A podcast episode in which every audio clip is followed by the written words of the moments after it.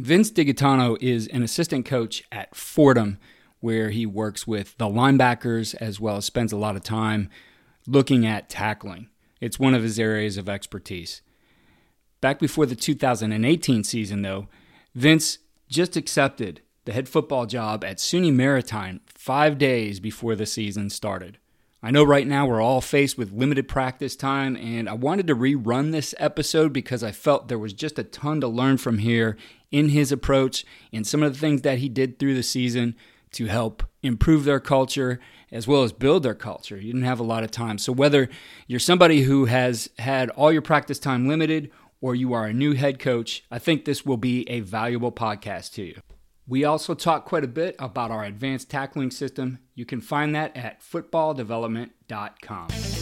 Welcome to USA Football's Coach and Coordinator Podcast, where top football coaches from around the country share their stories, philosophies, concepts, and strategies to help you get better on and off the field.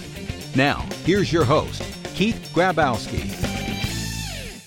Welcome to another week of deliberate practice, and I am joined, as always, with, by my guest host, Andy Ryland. Andy, it's great to have you here.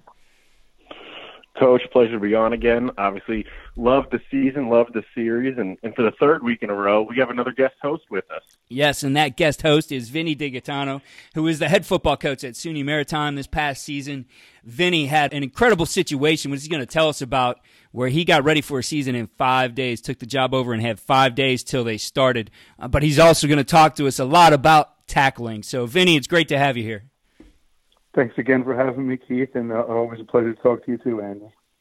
Well, Vinny, before we get into some of this tackling stuff, you and I had talked beforehand, and we were talking about you know the lessons you can really pull out of being in the situation that you were, and you took over a job with with five days to go before the season started, before camp started, and you know what we said. Uh, one of the big takeaways is that when you have five days, you really have to get laser focused on what are the most important things. And I think when we can we can do that, not just with five days, but with an entire off season to go, that we can put together something special. So, what were some of those things that you really got laser focused on? Well, I mean, first it was uh, beyond that. It was it was really a, an interesting situation because in the spring I was actually in two different places. I was at Wagner for spring practice. We had started spring practice there, and then in the middle of the spring practice ended up actually at Fordham as a special teams quality control. So I was in, I had two different experiences just in in the span of that previous spring by itself, and then into the summer with a brand new staff at Fordham and having the opportunity to work with Coach Conlin over there and Coach Rice for a short period of time, I definitely learned a lot of different different ways to do things than I had in the prior place um, with Coach Haas. But just kind of like settling into it, and then you come out to the end of the summer. I had actually reported to camp at Fordham. And uh, this happened a day after reporting to camp and actually doing all the introductions with a, a brand new team, a brand new staff. So for him to be able to really support me in that way, I, I really owe him a lot in that short period of time, Coach Conlin over at Fordham for doing it. Just being around two great head coaches over the last couple of years, in, and three actually, Coach Ossovic too, and, and Coach Haas and, and Coach Conlin, I was really able to see, especially at different stages of where they were at in their development, like kind of like how to be a head coach. And, and as I was doing it, you know, you always have that vision.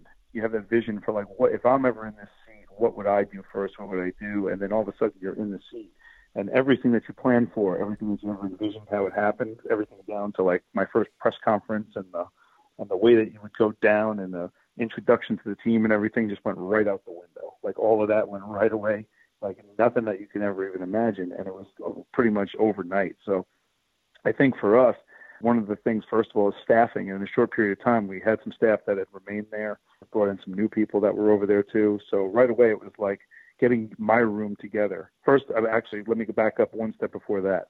Number one was like family more than anything else. When you talk about laser focus, you talk about let me let me start with saying like really sitting my family down and making sure that they were part of that whole entire process, knowing that there was a monumental task that was probably going to have, and I was going to be on the run for pretty much the entire season. So to sit them down and kind of really explain to them, especially having young kids, where we're going to be, and they grow attached to places that you end up with. They grow attached to coaches that you're with, and they're not going to see them anymore. So to have them understand that this is a good, positive thing, and you still obviously will be where you can be when you can be there was number one more than anything else. And then you start getting into the staffing side of it.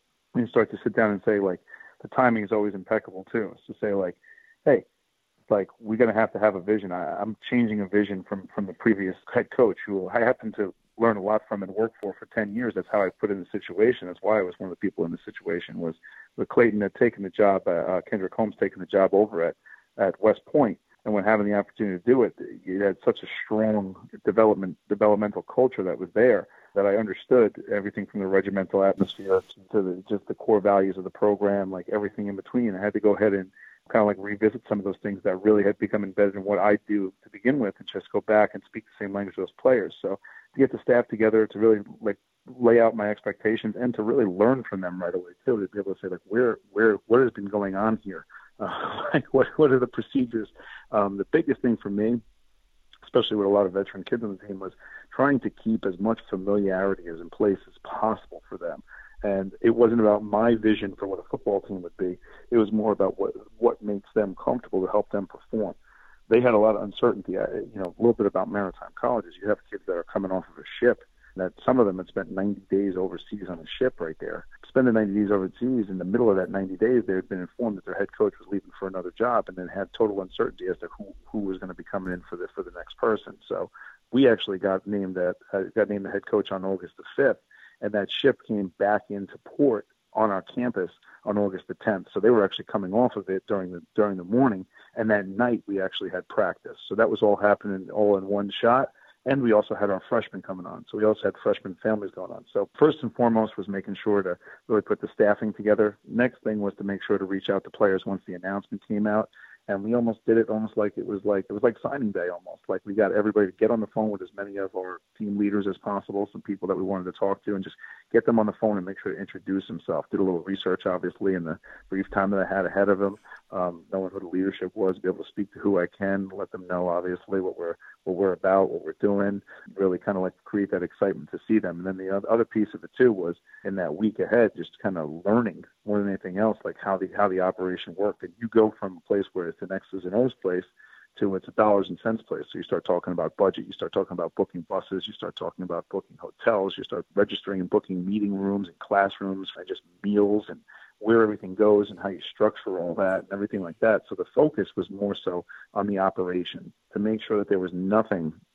that fell off from the from from the previous year, that the expectation was still going to be high in every in every way, shape, or form, and then the other part of it too was obviously just at, at any opportunity that we have to be able to enhance that, enhance that experience for the players, because ultimately those are the things that kind of they look at and say and they see like, oh, this person's not organized or this is not there or last year we were here this happened and now it didn't happen. So that was like the, one of the major major keys and then also be able to evaluate and, and put to, put something into play, but create again as much familiarity as possible right away. And then obviously the ease of with their parents and meeting with their parents, especially freshman parents who we did not recruit. Now I'm standing in front of and saying to them that we're here to make experience. The one great thing about the place is that the place sells itself, and there's no problem with whoever the coach is.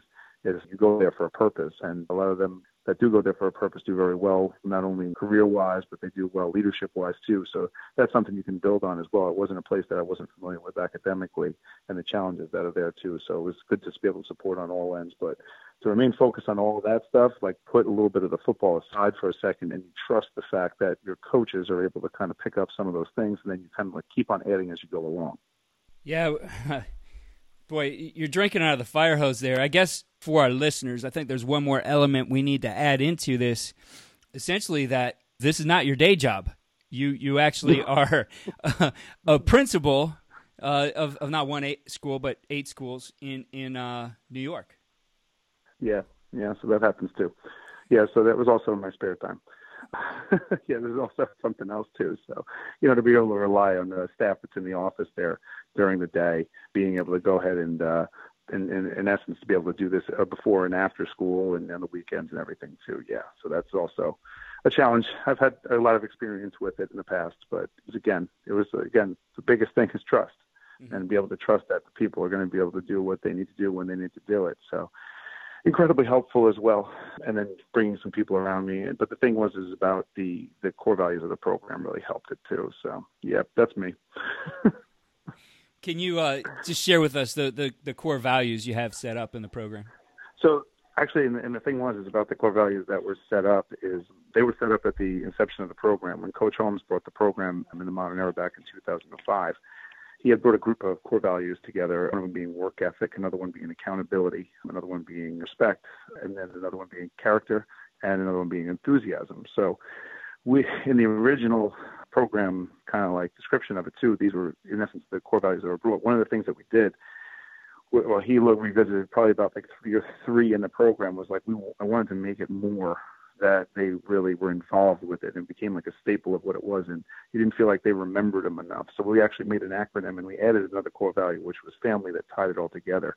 So there's a core value called warface that was together and it's been a program staple since 2000 and probably about five, six around there that we've done. And, and uh, as a matter of fact, we actually they actually elect a, a captain each week, a warface captain who is brings out a flag. Now, the original flag was actually on a World War II ship that was donated from a friend of Coach Holmes's, which now hangs in the lobby because uh, it's it's. Uh, not only been through World War II, but it's also taken a beating on a couple of buses. So we made we decided to retire that, and we have a replica now with the pirate flag uh, that goes out. So, uh, but it's something that is very close to them. We publicize a lot through it with it too, but it's something that stays with that and everybody that goes through that entire program. So for me to be able to walk in day one and be able to speak that language for players that I had never coached before because I've been out of there for three seasons, and everybody that I was there with last graduated, it was in essence an, an ability for me to connect to those players right away.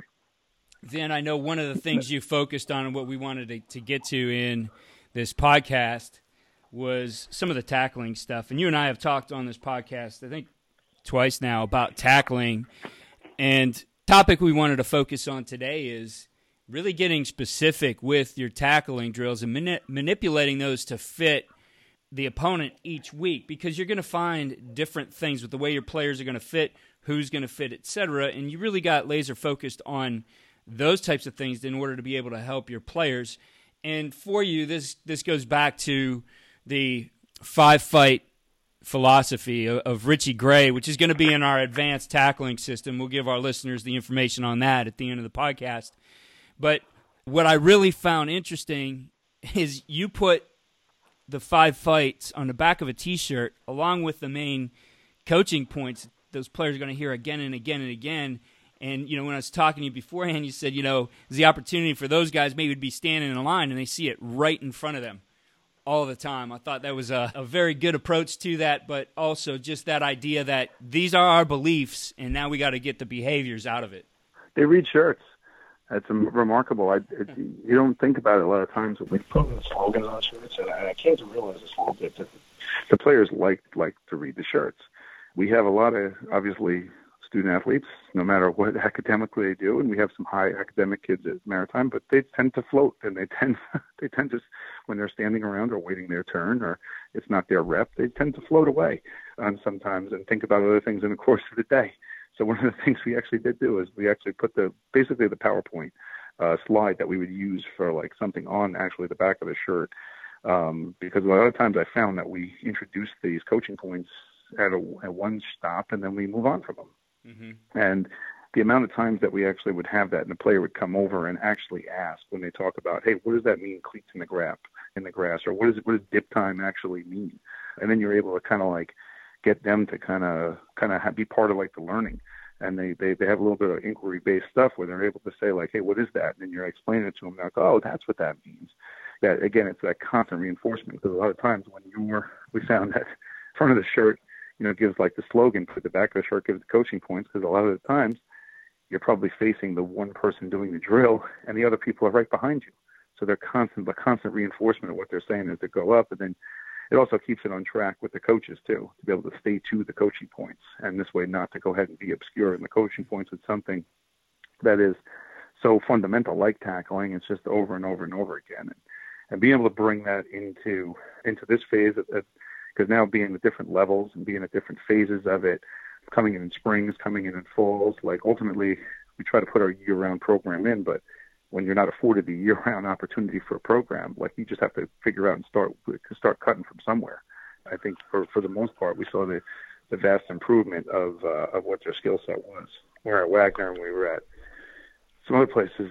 You know, we had a spring to introduce it, and when we introduced it in that spring, and then by the time in the summer you have the summer workouts and stuff, by the time they come back in, you know, the, the younger guys fall in line because they know the drill already and they know the coaching points. We just every it was like an everybody at once kind of thing that happened over there. Plus coaches who had never coached it either. So I was coaching coaches to coach it, and like so that was it. so you're trying to put it all together. So. Andy, I'll let you jump in here. I mean, what do you think of? You've seen these T-shirts before.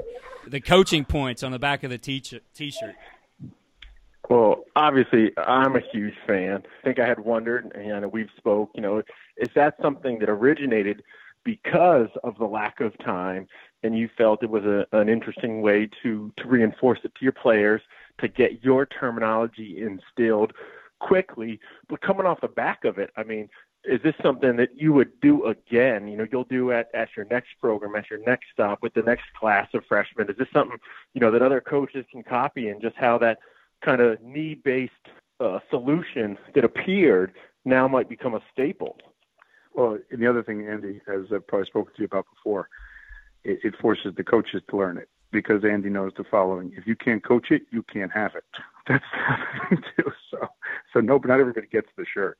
So everybody, it's not one of those things that you come in and say, "Where's my gear?" and everybody picks up their gear and keeps going and be able to fly the flag. But if you're not able to go ahead and you have to the one thing for my coaches is like they want the shirt, they have to come in and coach me on it before they can have the shirt and wear it too. So I'm not going we're not going to be hypocritical and just have coaching points out there for somebody who can't do it. So it kind of again it, it holds them accountable to another level uh, of, of doing it too. And I would absolutely do it again, just because I feel like it's just something even if it's on a, a broader scale, you know, budgetarily, uh, something that you could do, but it's something I you're going to have a, you're going to pretty much wear something with a logo on it. I'm just going to take advantage of every opportunity that's there, especially with the, with the time and just the constant, constant reinforcement, the constant reinforcement kind of thing. And players like rewards and players like, players like to being reinforced. Like they come and play this game, not because they have to, they come and play this game at all levels because they like, because they like to. And, and they want to be better at it. So they players want to be coached, and that's what I constantly remind coaches to do. And especially a lot of times when they can't do something, it's not because they don't want to do it. It's because they potentially can, or we, we got to change the way we coach it too. So um, it just constantly stays to like the script on it too. Well, Vin, I know we've talked before. Andy brought this up the other day, and I, I think I attributed it to the wrong person. I, I, believe I heard it from the first time for you that the the players write the practice plan. Is it? Are you the one who shared that with me first? Yeah, that's what you say all the time. That's me. And, that's pretty much my deals, yeah. But the uh, um, you know, when I talk about the players writing the practice plan, there's a lot of video. I think there's a lot of drills and stuff you can find on YouTube. I think ultimately, like their ability and what their challenges are when you grade it out and you grade out really skills-based stuff, is we really start to see what their limitations are. And and there's there's a couple of reasons. You know, there's a couple of basic reasons. I'm sure you can expand on it from there, but there's basic reasons why somebody is not able to perform. It's it's because they're in a bad position, or because they haven't been in that position, uh, or they or they haven't been in that position. They're not familiar with it before. So, one of the things we try to do is we try to stay to pretty much our core fundamentals everywhere that I've been. No different here, and in the short period of time that we had, but just figure out what is the actual core fundamentals that they have and uh, that, that they have to perform, and how do they get to that place. So a space is always a big thing, and I know Andy's been huge in working with the the VDA stuff and the vision, decision, and action stuff, and coupling that with like what Richie's done, and especially really taking advantage of like that whole idea, that whole fight mentality, and that fight to track is, um, you know, we we kind of couple those things together and say we're getting you to this point to perform this aggressive action, like what are the things in between you and that point that that are in the way? And like we almost kind of like have a saying we kind of like walk the path of what that is and if we walk the path of what that is and say like, let's think about this, let's think about what we're asking this, you know, 18 year old, 19 year old to do base. We're asking their eyes to be over here, their body to be over here, them to work around here and then work back in this position. It's like, it's a lot to ask sometimes. And you start to say to yourself, like, have you ever like actually walked that path um, before we actually run that path? And then, and then we do it bit by bit and we compartmentalize the thing in, into, um, into areas that we can kind of like fundamentally get to. And sometimes it really just does, does come down to our ability to go ahead, put their body in a position that they're familiar with. One of the things like with Richie working with him on on the thigh board tackle stuff and elbow low stuff, and when it goes down to the lower level, even when we were at Wagner when we first met with Rich, was like we looked at from the fact that everything we talked about running our feet was about our chest and our eyes being being up and being square. But now we're asking you to lean over. So that's when we put the swoop drive drill together. It was just a matter of being able to lean on something and press forward in a sprinter type stance and actually fight your feet to accelerate and actually guide something unweighted forward. And we had incredible challenge with, challenges with it. And then, but a couple of times there's just total unfamiliarity but you're asking somebody to run their feet. But like every drill we had to run our feet, we had them vertical with their hips higher, their shoulders square, and we never had their shoulders down and their eyes having to be up at the same time. We actually now infused that into our Monday conditioning, which was totally different. So that's a station now in our Monday conditioning for every player because now it's just a fundamental skill that we're going to actually ask them to do is be in, a, in an unfamiliar, I shouldn't say bad body position, unfamiliar body position and actually generate force and power and accelerate. So we just do it on a daily basis now. And we infuse it into the into the um, strength program as well.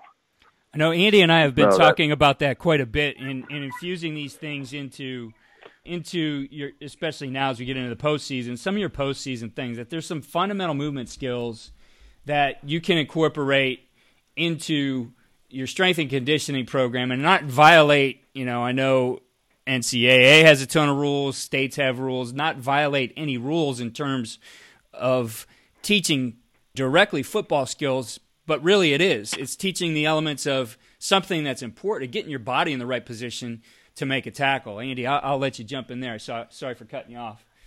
Well, yeah, I know. I know. Coach has done something that I think all coaches can learn from, and love you to to speak on that. But you know, you work with your strength and conditioning coaches at, at previous stops and, and here as well in designing your, your Monday conditioning stuff on, you know, here's some body positions that I want our guys to be really good in. Or grip strength or clamp strength is really important to me as a head coach. And then being able to bridge that gap and letting them help you develop the core abilities, kind of the, the physical qualities that then you can take and apply in your skill sessions. And I think the way you've gone about that at previous stops, and like you said, including unfamiliar body position or, or reshaping position drills into your conditioning is a great thing that other coaches can learn from if you can expand on that. Yeah, and and and even like you know, it, it depends. Some places you end up with a full time strength staff, so obviously there's that there's that component, and some places you end up with people that are strength, you know, running your strength that are also position coaches and regardless of what it is, like they have to have input because they have they have you know and I learn, and working with a number of strength coaches over the years, like they have a philosophy.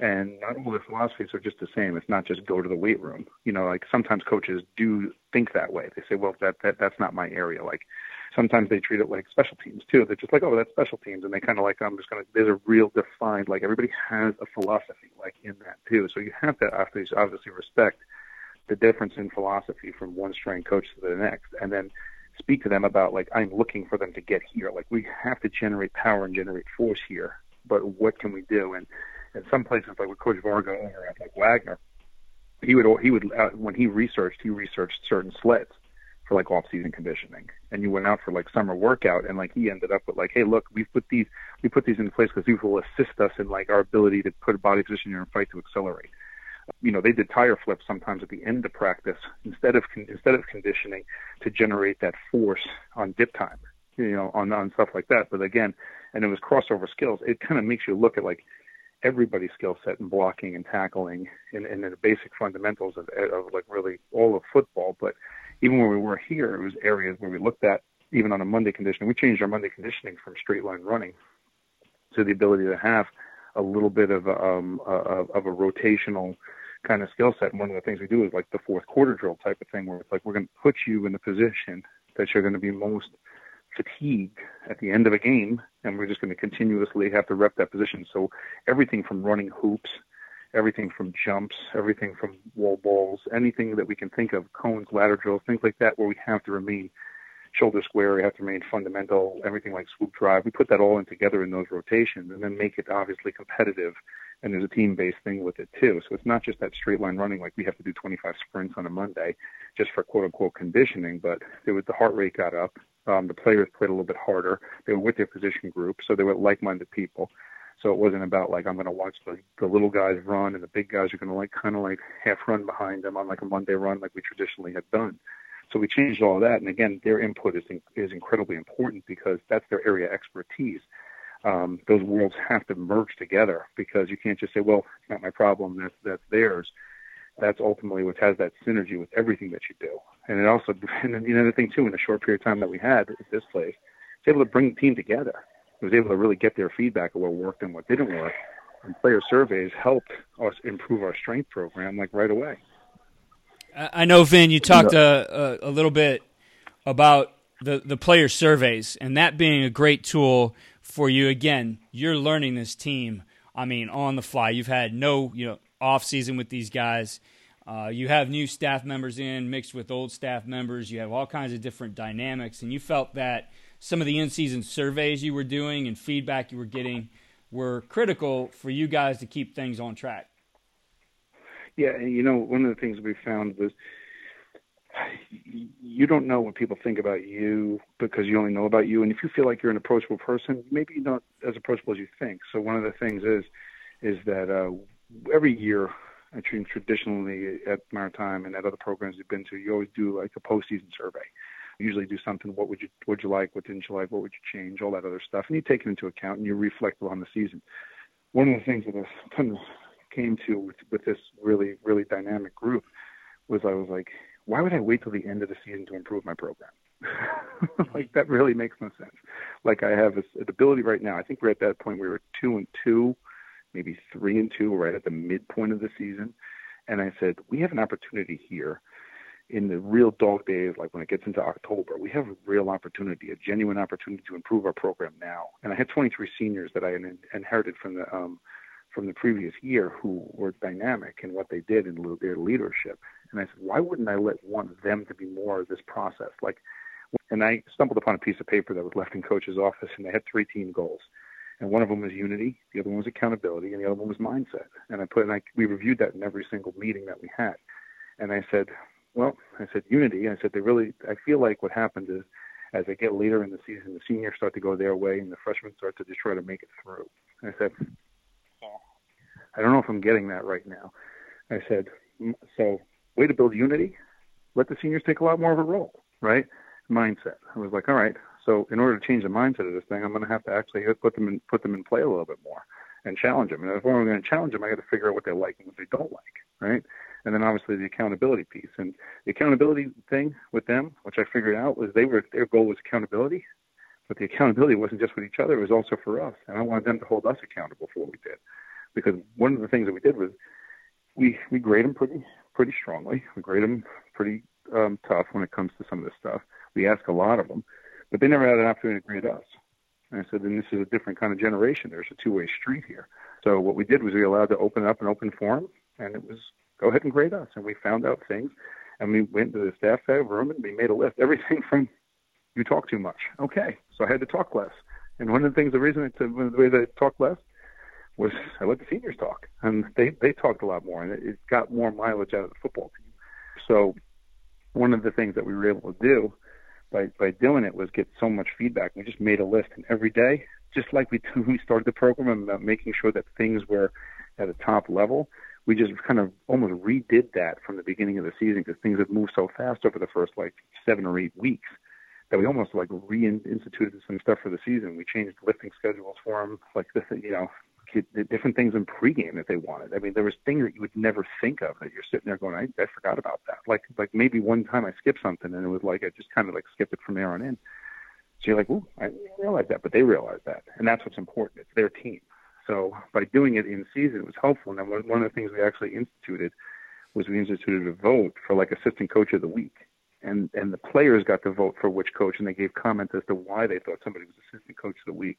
It was a morale builder for our staff because it's it's tough. It's not easy to coach football for for that many weeks sometimes, and it wears on you. And you know, it was helpful for for our players to uh, to uh, be able to vote for coaches of the week and, and assistant coach. And when they did it, guess what?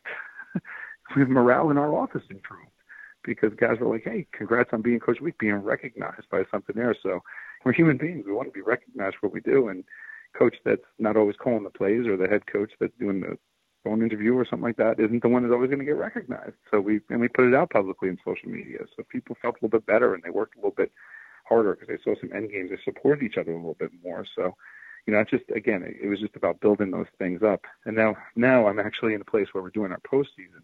We're getting ready to do our postseason surveys. And I actually sent the same. I said, "What do I ask?" I said, "I'm going to ask the same things we asked the midseason and compare them." And, and and like that's really where we're at. So we'll hopefully have some some improvements off that. But you can't. It's not. We couldn't take a wait till next year kind of um, kind of philosophy on that, or make a notebook and say we'll change it when it gets when when the, when the new group comes in. These guys worked too hard for that, so we wanted to make sure to really give them the most we can give them.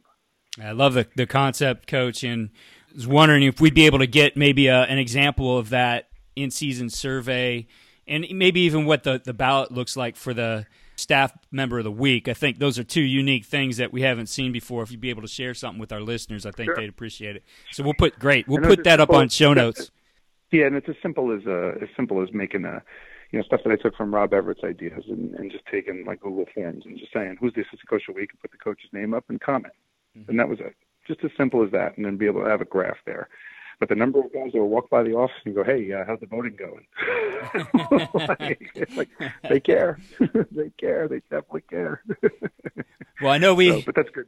We, we got off a little on a tangent here, but I thought really interesting things you're sharing with us in, in the approach to the season. And again, I think it's something you learn by really having to hit the accelerator from day one and be able to, to get your program moving. So I think a lot of great ideas there. But we mentioned the player writing the practice plan. And really, what we wanted to talk about today is kind of the aspect of the opponent writes the practice plan as well. And you did a great job this season. And Andy wants to dig into the, the tackling and manipulating drills to, you know, fit each weekly opponent. And uh, so I'll, I'll, let Andy kick that off and ask a few questions there.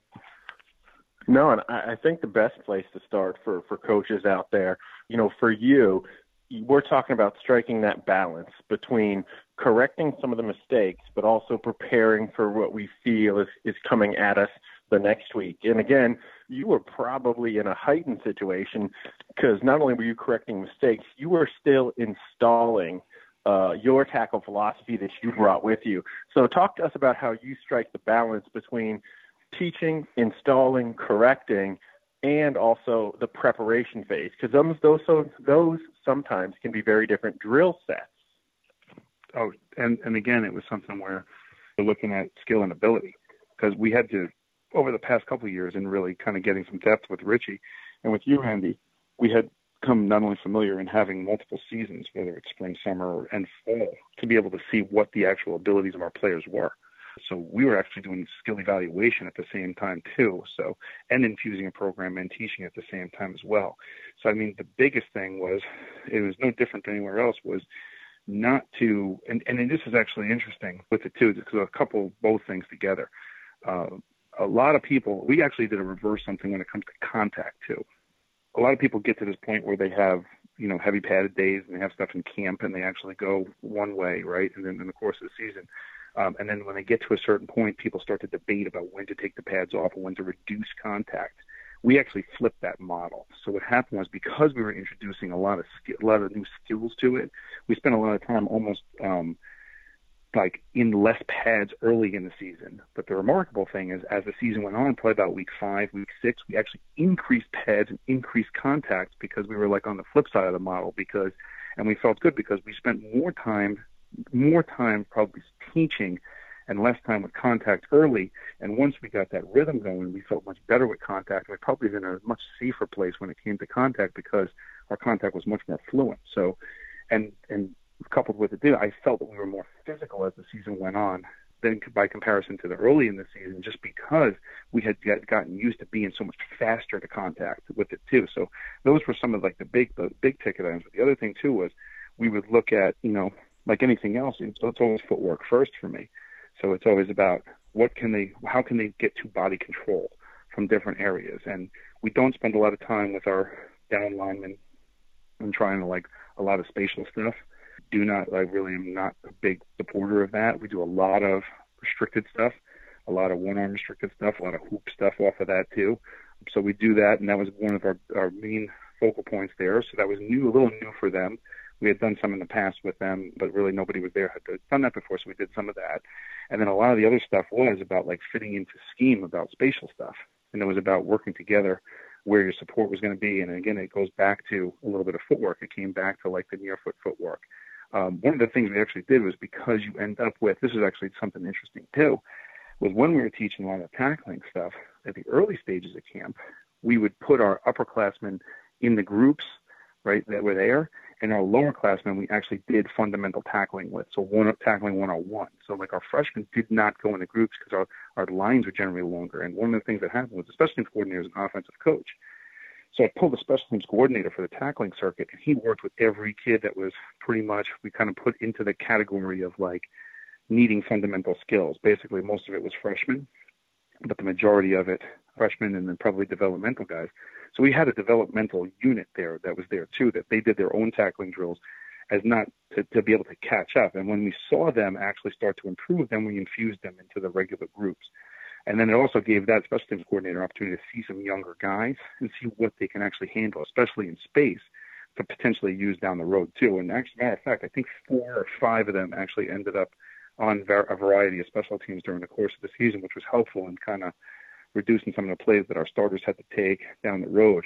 But it was really, really like helpful when it came to like that stuff. But again, it comes back to being able to look at the one-on-ones of it too. Um, one of the things too, not having a padded spring practice, was I, con- I constantly, constantly, constantly looked at an area of evaluation and constantly looked at an area of development for our younger guys.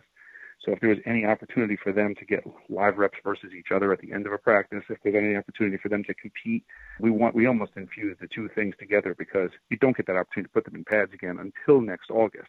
So we wanted to get them as much as possible involved and not just let them be standing there and doing nothing. So to get their own isolated area, to be able to compete with somebody at the same general skill level was really like and being able to do that because it's like really having the winter, spring, and summer season all in one, kind of there.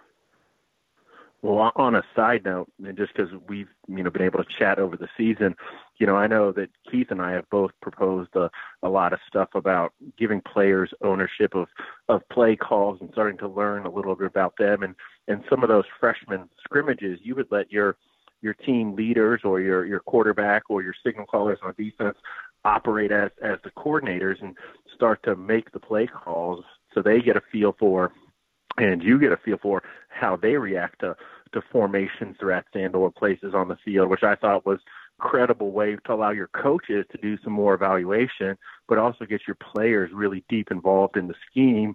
Again, with less time, any kind of, of the sneaky ways you can get them interacting with your teachings and your philosophies helps them to generate that that understanding that they're going to need, you know, come late in the season in those big games. Yeah, and that was like that was one of the things too when I had to get the coordinators, especially too, because everybody wants to be able to have the answer, almost like the parent wants to answer the question for the child, and it was just like back off, guys, just back off, let them go, because that's exactly what it is. Because when it comes down, push comes to shove, they're telling you what play they're comfortable with. They're telling you what their what what their philosophy is when push comes to shove. It's like when they're backed up, that's the blitz they want to run. that's what they want to run. That's what they want. So figure out a way, keep that in the back of your mind because you may not have that play, but you may have to look at what a version of that play is because that's what they're going to be. That's what they want. That's what their mind is telling them, their body's telling them. And you, it's not about us always being right. It's about us working together um, to get the right answer. So, so it's like, so I try to kind of infuse that at all times. And I tell them sometimes you have to learn by watching and not by doing as coaches too. So, I mean, you watch them naturally. naturally. The other thing too is is um, at the end of the season uh, with all the little scrimmages we had. One of our Monday nights, we actually canceled conditioning, and we actually had a uh, we called it a futures game. So we allowed our, our developmental kids to play against each other. Like in a game, we made a big deal. It was game jerseys and everything, and like we actually had guest coaches from the campus, um, you know, representatives from the faculty, representatives from the administration, be that guest head coaches, music, the whole nine, flags, the whole thing videoed it, made really made it their night too, and it was something that was remarkable for them to be able to have that experience, especially in Division Three, when they then have to make some decisions at an academic school about moving forward with their football career. There's something that they can say that they they enjoyed that was there too, and they'll bring them back for a little bit more. Because I, I, the one thing I pledge, I've always pledged at the, at the place we're at now. Um, the number one recruit that we have is, the, is we already have that kid. Like not the kid that's in high school right now. We have to continuously recruit every single year that same kid back. And if we're just going ahead and making an experience that's not enjoyable for them, we're not doing a great job as recruiters. Because if you have a four-year Division three player who's going to graduate, that does remarkably more for your program than bringing in new people every single year. Well, I think that's a, a great point, even for the high school coach, that you're still recruiting the guys on your roster. I mean, the guys that are second string on your roster and not maybe getting as much playing time, you're recruiting them for next season. So by making them feel valued, by giving them opportunities to show their skill, by having the coaches genu- genuinely evaluate some of those scrimmages and that freshman work, a it helps you understand your players better for when they come back, what their strengths and weaknesses are. But it shows that there's a genuine interest, and that may help that kid stay in in the sport or stay on your team um, instead of feeling undervalued. So I think Keith would agree. That's that's definitely something that all coaches could use. Yeah, absolutely. I, I think the the development side is so important. You know, just listening to some of the ways you do that, the groups that you pull out. It reminded me. I think of it in schools, like we do that where, and I mean, there's there's some controversy to it whether that's the right thing to do or not. But you know, you you group kids according to their ability so that you can give them the support you need. And sometimes that's within a classroom, sometimes, you know, that's separate. But the idea is you're servicing those kids to the best of your ability. So to be able to pull kids out and, like you said, have a coach who's going to step off to the side, get them to where they need to be rather than just throwing them into the same pace and, and the same teaching as everybody else, I think is huge and shows the commitment to developing those guys that you're just not a, a number uh, you're not somebody who we're going to recruit, and whether you succeed or not is on you. We're going to continue to develop you through the process. And coaches too, because I also had a the coach I had was a uh, special teams coordinator, was an offensive coach. He never taught tackling before, mm-hmm. so so to be able to work with to work with the players was key too, because he had coaching points. It was the first time he ever did it to that kind of a level, and the drills were form fit for what we wanted, spatial stuff. You know, using the noodles, using things like that where they had to go ahead and have some timing and accuracy inside of there and it really started to infuse. And the other thing too was introducing the five fights, but not officially always having to tie it in every single time to like what the fights were. Just gradually introducing that stuff, introducing some of the things that we had with a coaching point. Like don't like don't overcoach and try to get everything in in a day, but and introduce things at the right time when mastery happened was like key too for different people and uh, and just being passionate about it.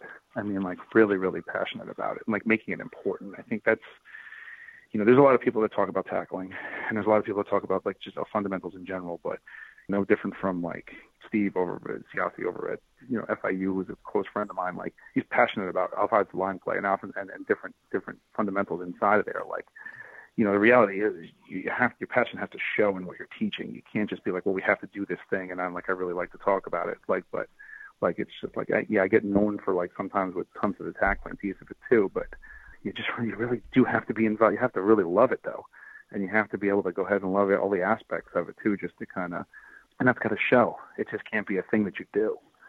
Uh, and they, that's what gets them to believe in it too. So, I mean, that's just kind of like my two cents on that whole deal. But, uh, you know, we, we, and then, and then kind of like as the season progressed, then you start to look at the opponent. And, um, we, we just recently had a triple option opponent, ex- unbelievably coached team.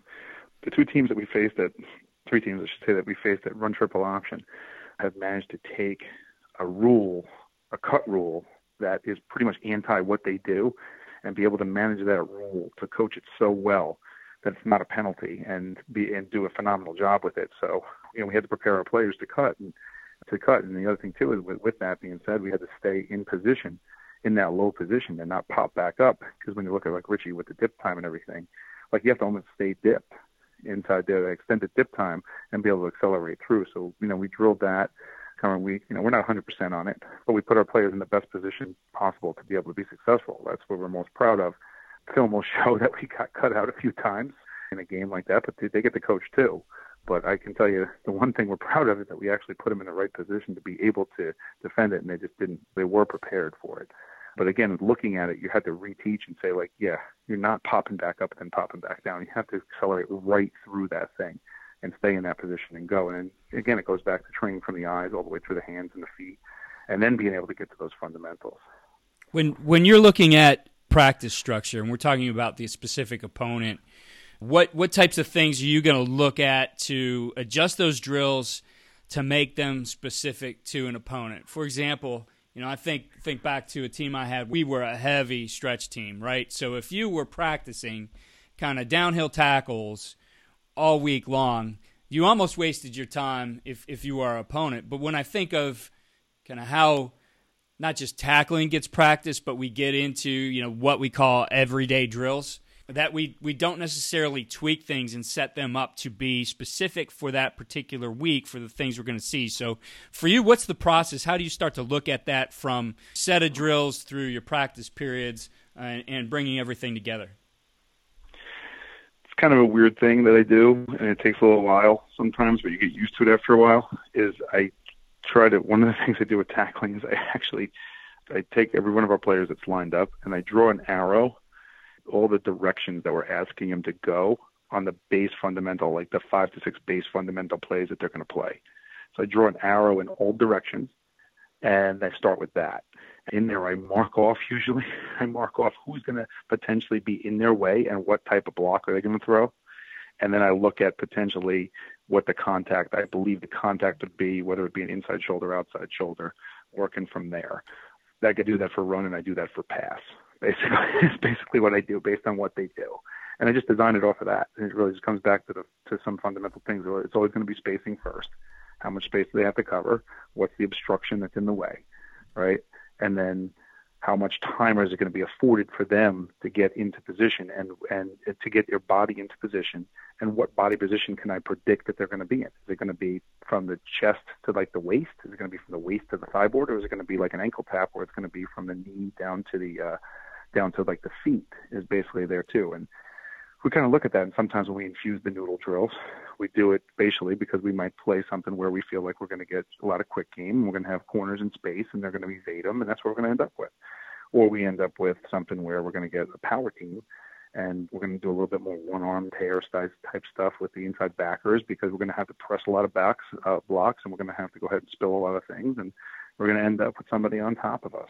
So I think that all gets kind of designed from there. And then one of the things we do on every, I guess you could say Thursday or Friday, our last contact day is we do team tackling drill, which I've like posted in the past too, where everybody has a repetition of like an obscurity. So we do that for two days. We'll do the ones that we predict, and then one day we get an obscurity kind of thing. So the obscurities usually are for the for like the linebackers, a lot of stuff where it's uh, over the middle type stuff, and we want to go ahead and get that dip time. We're doing like for the most part, a lot of that stuff is penalty avoidance.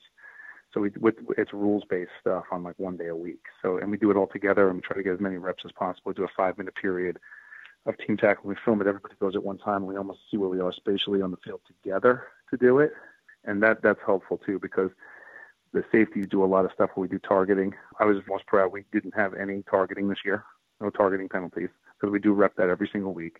Every ball in the air, they throw a lot. So one of the things is too, we want to make sure to lower our levels. We do we review that at least once a week, where we go back into all the stuff, the ball in the air stuff, and especially with the with the linebackers on the crossers, everything like that. So we do go through that once a week, and then we do um, the hoop stuff off of that for the defensive line once a week with that. Something they may not see, but for the most part, we're going to do something where it's predictability based off of it. Um, if it's going to be a a veer release team. We're going to end up like playing off the block for like a for like a defensive lineman. You know, like I said, as a power team, we're going to do work off of press and blocks. If it's uh, an option team, we're going to work off of cuts. It's just all of that stuff is really going to be like, what's the obstruction, and then what do we end up with it, and especially with how much time are we going to have to put our body in position, and what positions our body going to be in, and then that that really goes back to like the in-season piece and then we grade it and then we look back at it and then we kind of see if we were right or we were wrong and then kind of just go week by week on it too. And then one of the things that for me, especially with the last couple of years, maybe not as much this year, just because I had to like watch everything. But for the last couple of years, you kind of when you do something with tackle predictability for me, and you don't get the people in the position, you learn right away that they're doing something in scheme that's not what you expected. And a lot of times I look at so much points of contact I can probably tell them like, why is that person blocking that person? That there's something different that's happening. And I probably look back schematically more by tackling, by doing that over the last couple of years, just because I can, because I'm looking and seeing like, why a person's making a tackle, where they are on the field. Like I didn't predict that that was going to happen, so there's a reason why it's happening. Because I know the kid's skill ability, so I know the player's ability, so I know he could probably get to where he had to get to. But why is he out there? And they're doing something. They're doing something that's different. So it kind of like helps you look at that from a from a even from a uh, a scheme standpoint and be able to provide that feedback for the in-game adjustments that you have to make. Well, coach, that's that's absolutely pure gold in my mind. And let me see if I can sum it up and let me know if you're correct. So, obviously, you know, you grade your film in your first day. You know, might be your your corrections based on the the technical areas, the five fights or the KPIs that you struggled with. Then you're looking at two days that are going to be based off of your predictability model. And I love the idea. I think it's something any coach can do where you draw up there, like you said, five or six most most common plays. You draw your arrows and assign your blockers, and you think, okay, this team likes to run stretch, and this team throws a bubble off of it, and they maybe have a nice little counter. So we're thinking our inside backers are going to have to do long distance track and you know work into those alleys, be it on the stretch or the bubble. We'll decide which blocker is going to be and what you know what movement we'll add into the drill. We may work the counter with a change of direction and pressing a block and or change of direction in a, in a one arm restricted tackle there. And then the final day, your penalty prevention circuit, where you're truly working on accuracy for the crossers and the deep ball for the back guys, and then the, the quarterback aspect for your front guys running the hoop. And I mean, that's a pretty substantial tackle week. And what I think I like best about it is that it's going to change week to week. The film is going to dictate my correction days.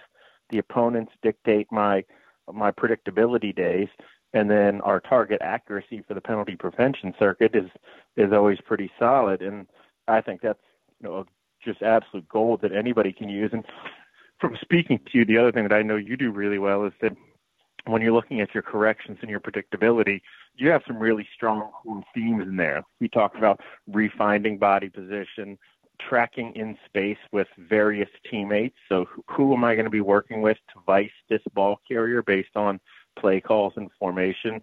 And then, obviously, dip time in the cleats in the ground. And really, from those core values, you just create a drill that fits fits the scheme. And, and I don't know if there's you know anybody out there uh, that's doing it as well as you and uh, Coach Everett right now. So we appreciate if you've been putting up on on Twitter and giving us insight into how you actually get it done.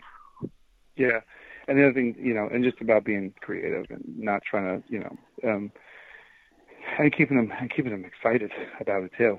Like that it's not robotic. I think that they're one of the things that more than anything else that our players out they they, they love the tackling because they stay with the core concepts, but they never know what they're going to expect. You know, and it's challenging, and we challenge them whether it be from putting the bands on the on the bags or you know whatever it is or jerseys or whatever we can come up with but it's always about like you know you come walking out and you have like a bag full of pool noodles and guys are like what is going on here today and they're they're they're interested and they're having fun whether it be that whether it be that we have a crash mat and we in the hot days we wet it down you know what I mean? like like that kind of thing we call a drill splash mountain or something like that like you know just to be able to take off of a foot and drive it, it, you get the fundamental skill set that's off of there because you're getting to drive off of a near foot and, and, and drive forward on something too. So, you know, those are things that we're always trying to just gain a physical advantage from, but also by keeping them involved, keeping them fun, and keeping them working without always thinking that they're just working on something mechanical or robotic. Well, Vin, a lot of great stuff here, and as always, really appreciate you taking the time. We're going to share out a few of the things that you mentioned here. We'll share a graphic from that T-shirt so coaches can see what, what we were talking about there, along with some drills, some video of drills that you guys do. A lot to dig into here, Vinny. I'm, I'm sure we're going to have you back uh, numerous times this offseason, especially as we get closer to the launch of our advanced tackling systems. I know you're a big believer in that, and uh, you have a lot of good ideas to add to that yourself. So appreciate both of you guys being here. Forward to talking to both of you as uh, we continue towards our launch of the advanced tackling system. All right. Thanks a lot, Keith, and thanks a lot, Andy, for everything as usual. And I'll probably talk to Andy soon. Probably very soon. But Coach Big, obviously appreciate your time. Appreciate your your open and honest discussion here.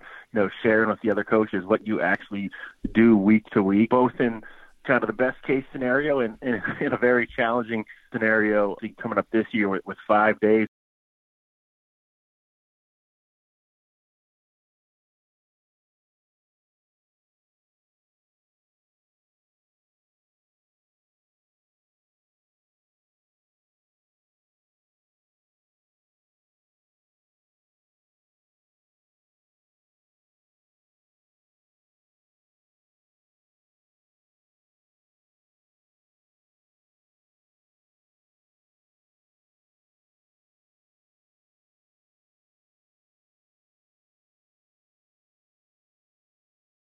Please, if you are enjoying the show, go to iTunes and give us a five star review and reach out to these guys on Twitter. Andy is at USA Football MT.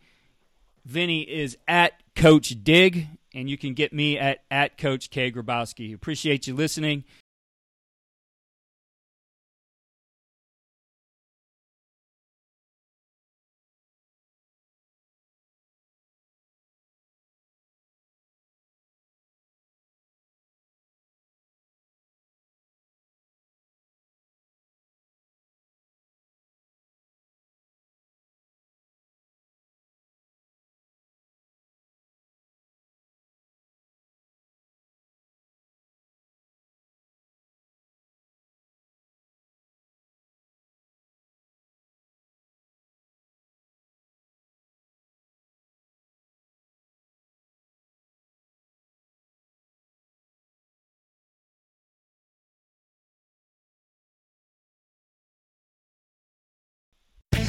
Thanks for listening to USA Football's Coach and Coordinator Podcast. For more resources, visit the Coach Performance Center at usafootball.com.